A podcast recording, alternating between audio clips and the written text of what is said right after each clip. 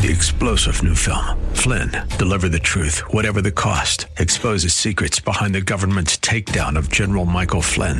Flynn knew what the intel world had been up to. He ordered the first audit of the use of contractors. This set off alarm bells. He told the truth. He was the most dangerous person for Donald Trump to hire. They had to get rid of Flynn. Flynn, deliver the truth, whatever the cost. Available now. Watch it today. Go to salemnow.com. Salemnow.com.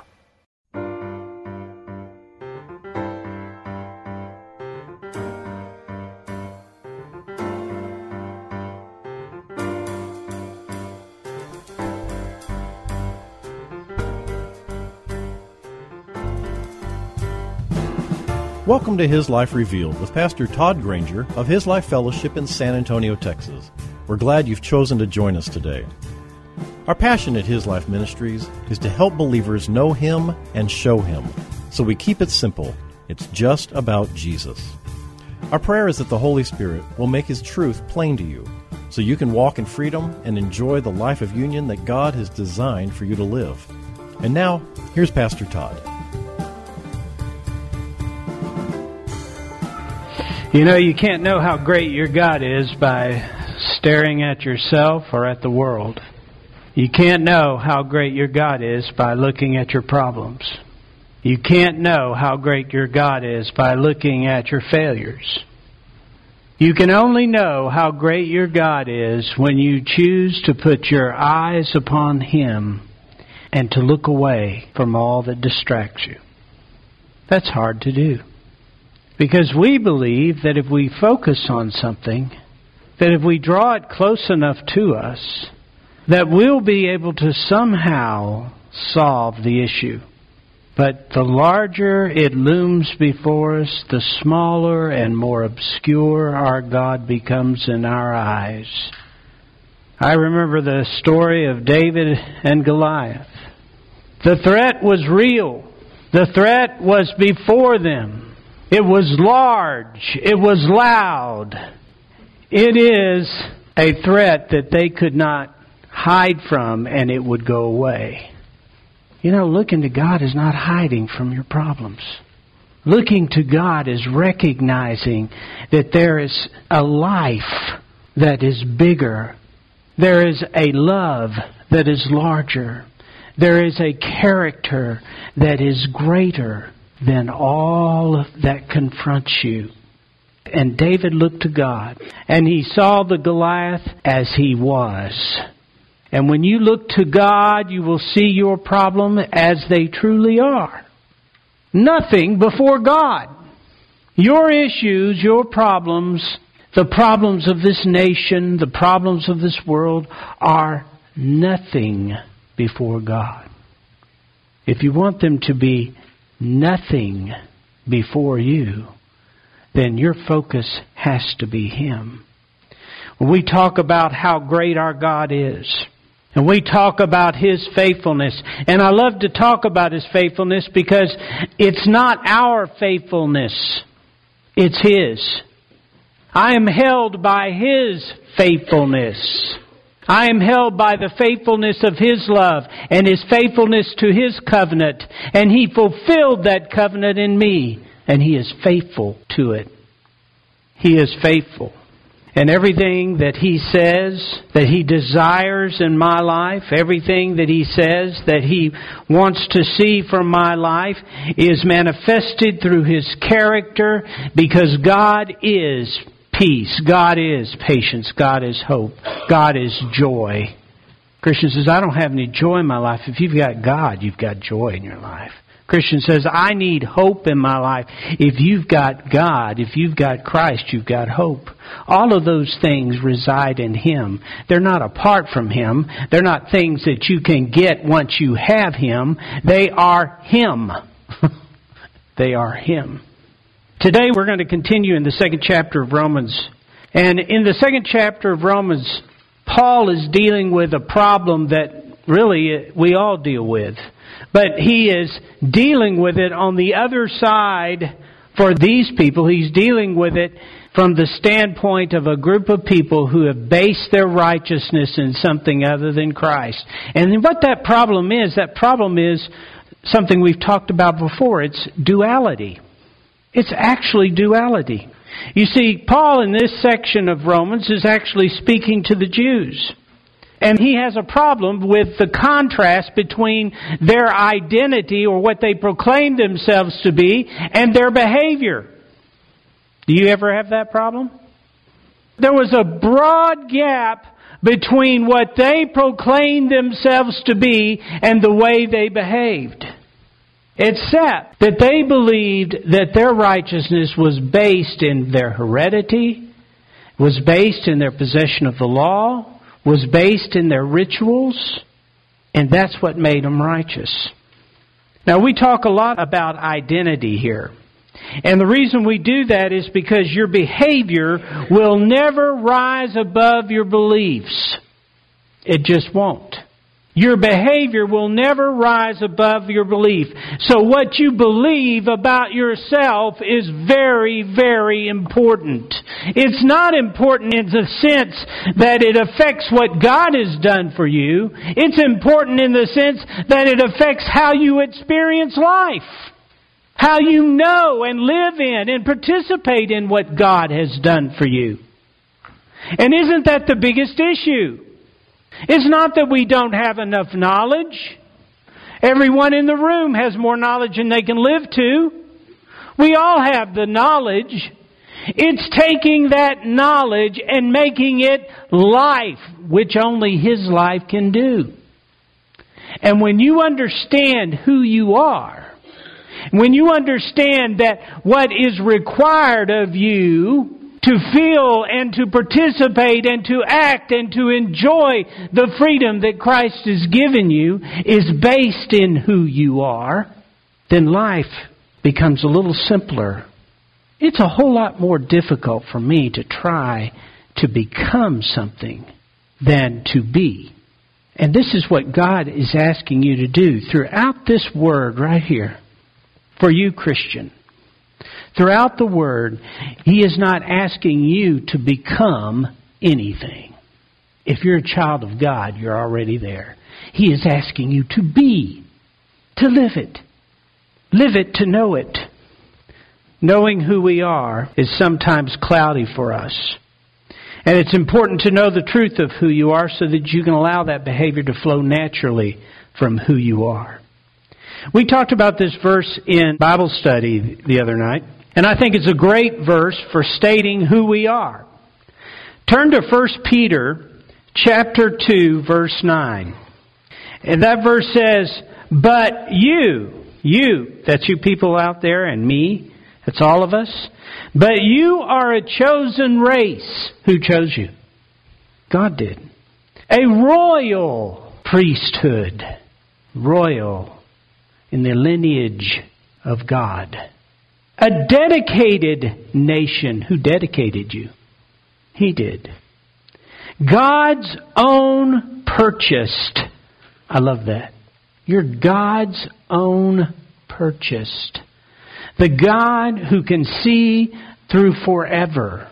The God who saw your beginning and sees your eternal existence. The God who sees every and saw every failure every mistake. The God who knows you better than you know yourself gave everything to purchase you. You are God's own. And that, that is, that is Him taking ownership of you. I've always been my Father's son, but I know there have been times that He wished that He didn't have ownership. he owns us and He is proud to own us. He says, You are His own purchased, special people. Special. That means that you're not just people. You're something that's special, set aside for Him. That you may, now here is what He wants you to understand that you may set forth the wonderful deeds and display the virtues and perfections of Him who called you out of darkness into His marvelous light. Now, what is He talking about there? Well, listen. When a man and a woman come together and the baby is born, even prior to the baby's birth, there's a lot of speculation as to what he'll look like, how he'll behave, what kind of personality he'll have, whose eyes, so on and so forth. You know, nobody will know till he gets here. God knows. And it's based on, what that speculation is based on, it's based on the mom and the dad. It's all derived from the mom and the dad. What God is proclaiming is He's proclaiming that all of who I am will be expressed in this, my special child. My special child will express, manifest my virtue, my character, the marvelous light of my presence. Now listen, that's who you are. That's not who you will be one day. That's not what you're going to be when you get to heaven. Because when you get to heaven, all that's going to happen is you're going to shed the veil of flesh and put on the priestly robe of righteousness. You will expose the truth of who you are when you get to heaven. But that is who you are. Now, do you think the person that I just described, or that First Peter describes for you, is that person bound and unable to have fellowship with God? Is that person defeated and unable to have any intimacy with God? Is that person wearing the chains of sin and cannot get free and will not be free and is totally enslaved to the world and to the enemy? Is that the truth of that person?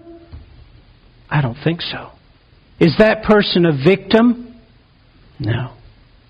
Is that person hopeless? No. Is that person a loser? No. What's the truth of that person? Well, I just read it for you. This verse tells you that you've been chosen, that you are no longer of the race of man, but a race of God's children. You are God's nation. You are His own. He purchased you for Himself, and He made you to be His special people, that you may be set forth, that is, manifest, display the virtues and the perfections of Him. And that is His character. And the truth of His character is that He is His character. They're inseparable. You are to display His life. Now that's the truth of you. That is the truth of the newborn child of God, made to display his life. A new creation. There's no way to undo lineage in the physical, and there's no way to undo lineage in the spiritual. You have been born again into Christ. God has created us in the image of Christ, and if you are a Christian, you are righteous and holy the issue is for you to walk in the truth of this by faith, isn't it? Isn't that the issue? That you do not allow the world and the enemy to shape your perceptions about who you are, and you put on the truth and live according to who you are. Remember Ephesians 4:24? It says, "And put on the new nature." Whose new nature? Yours. It's your new nature. Christ doesn't have a new nature. You have a new nature. Put on the new nature. It's yours. Put on the new nature. The regenerate self, the Amplified defines it. What does that mean? That means the person you are, the self that you are, is righteous and holy, and God is proud for you to wear it and be it.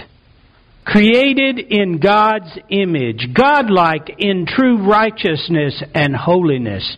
Now I didn't say that. Ephesians 4:24 said that. That is who you are. And this is our escape from duality.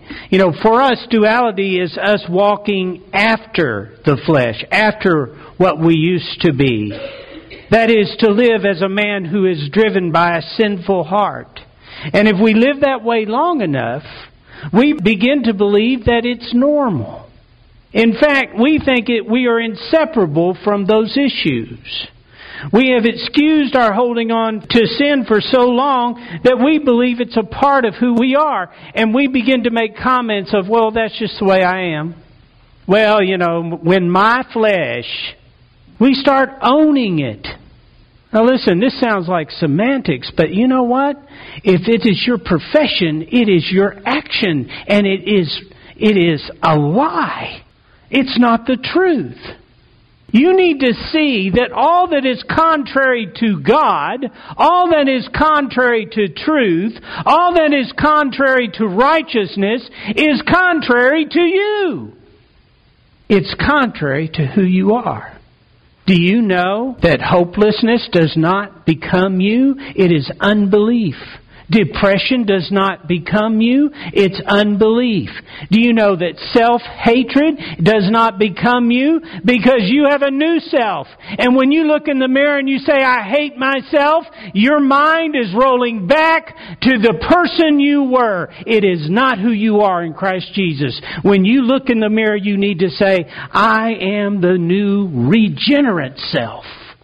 And I am loved of God and I will embrace all that God has made me to be, and I will celebrate the truth of who I am. Because depression and self-hatred and self-effacement and all of the things that we allow ourselves to go into are based in pride. A man that would stand apart from God in his work. Can you embrace who you are? You say you know who you are. You say, well, preacher, you talk about this all the time. I ought to know. Yeah, you ought to know. But do you live it? Because unbelief will rob you of the freedom of all that God has given you through Christ Jesus. I'm talking about it spiritually. Christian, we should walk with such liberty and hope and freedom, and I'm not talking about an emotion. I'm talking about truth. We should live in it. God has recreated the Christian in Christ so that they may live a life that is free from duality so that they would not believe that sin is natural, that they are incapable of an intimate relationship with Him, or that they will never be able to be consistent in walking in fellowship with Him. That's just not true. You're in fellowship with Him right now. And listen, I'm not talking about a sin free life. All of us have been around long enough to know that isn't happening, right? I'm not talking about sin free life. I am talking about a life where sin is an unnatural interruption. That's what sin should be for you. It's not my flesh. It's not, well, that's just the way I am. Well, sometimes things just get the best of me. Let me tell you something. Start using the Bible's definition. Start using the truth that God has given you. Start seeing yourself the way God sees you and throw the world's self-definitions out the window. And when you fall, fall forward and get up and say, I stand in the righteousness of Christ because He took all of this to the cross. I'm not going to walk in it. I'm not going to wallow in it. I'm certainly not going to own it. I am going to turn my face from it. That's what repentance means. I'm going to turn my eyes towards Him and I am going to embrace the truth of how He created me. I will walk in the righteousness of God just as I live in the righteousness of God. Are you going to do that? That's what he's called us to. You say, well, wow, what's this got to do with Romans chapter 2? It's got everything to do with Romans chapter 2. Paul's addressing this with the Jews. You see, the Jew was given the law and the rite of circumcision. Now, has anybody ever been able to keep the law except for Christ? Have they? Now, how long did the Jews have the law? A long time, right? Thousands of years they had the law. Well, here's the thing. Do you think it was a surprise to them that some of the brethren were sinning? No.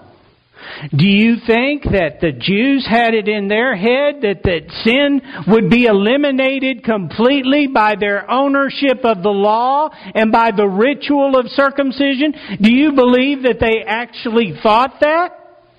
No. It became apparent early on.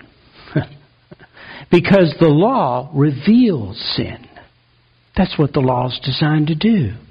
It literally sets the contrast between the character of God and the character of man apart from God. That's what it's designed to reveal. It did it early on. Now, they couldn't keep the law because they were sinners, sinners by nature. And the law revealed this, and the law required a sacrifice. Now God sent His Son to be the final sacrifice to pay the penalty that the law demanded for all men once and for all. And the law revealed that there was a righteousness that must be had or could be had apart from the law. It's a righteousness given by faith. But understand that God didn't just send His Son to deal with the sin issue. God also resurrected His Son to give the people life. Because up to this point, they had been dead to God, only alive to themselves. What He needed to give them, because just removing the sin problem didn't remove the problem, it just removed the behavior, their behaviors, their past behaviors. It didn't remove the root, because man had a sinful heart. So what does He say He's going to do? He says, I'm going to remove that heart and I'm going to give you a new heart. That's what he did through the death, burial, and resurrection. He removed the old heart and gave us new life. That's that resurrection life. Well, circumcision was a symbol of a cutting away of the old, the removal of the old, that he might have the new. It was a symbol. So the Jew believed this. He believed, I can't keep the law, but yet I have the law. I cannot maintain righteousness, but I can maintain the symbol. And so the symbol literally identifies me with Abraham and the heredity of Abraham. And I am saved by virtue of my heredity to Abraham by the rite that I went through in circumcision and by my possession of the law. And I'll give sacrifices for my behavior. And that'll get me to heaven. But there was a duality there. Because while they proclaimed that they were literally the favored of God, and they walked with the righteousness of God, their behavior was totally inconsistent with it. Their behavior was just like the Gentiles. And the Gentiles could see it. They knew it. They hadn't corrected it. Why? Because they needed a new heart. The Jew had received both and believed that it was the possession of these that made them righteous because they knew they couldn't change their behavior. So, they winked at sin as being a part of life, and then they put their trust in the possession of the law and in the rite of circumcision. Now, Paul asked them, and we talked about these questions before, he asked a series of questions that he already knew the answers to. So, you who, who preach against stealing, do you steal?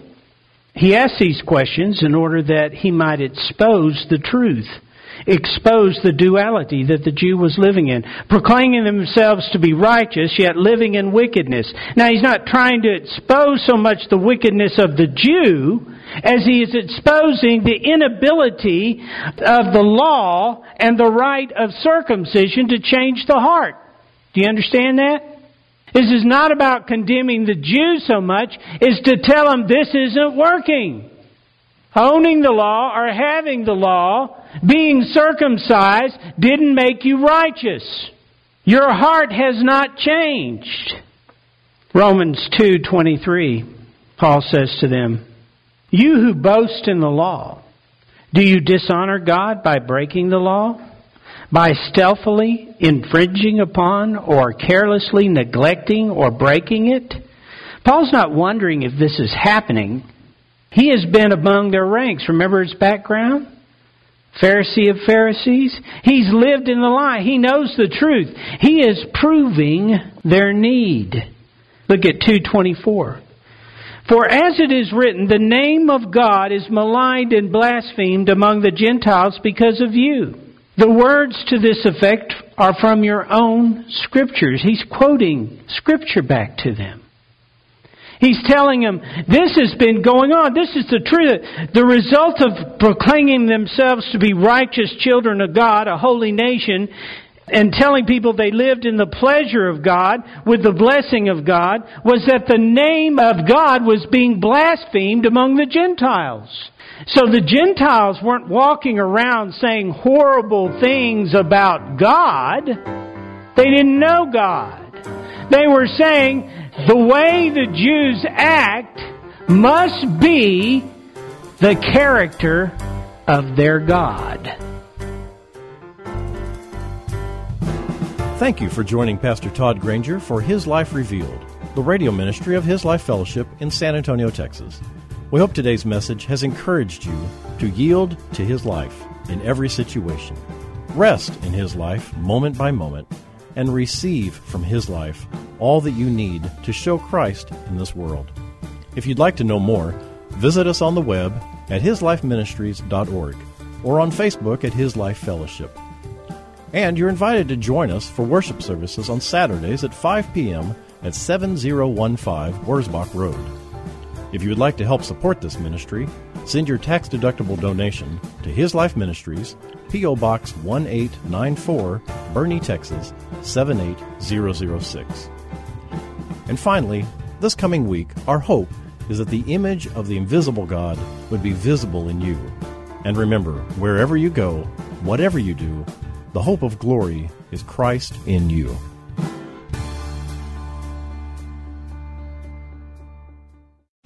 Three star general Michael J. Flynn, head of the Pentagon Intelligence Agency, knew all the government's dirty secrets. He was one of the most respected generals in the military. Flynn knew what the intel world had been up to. He understood its funding. He ordered the first audit of the use of contractors. This set off alarm bells.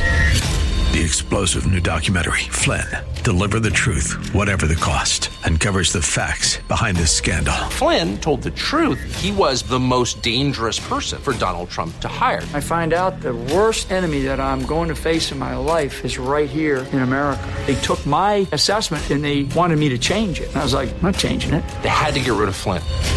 With in depth interviews, archival footage, and never before seen personal records of the man behind the headlines. I just felt like I was drowning. Flynn, deliver the truth, whatever the cost. Available now. Watch it today. Go to salemnow.com. Salemnow.com.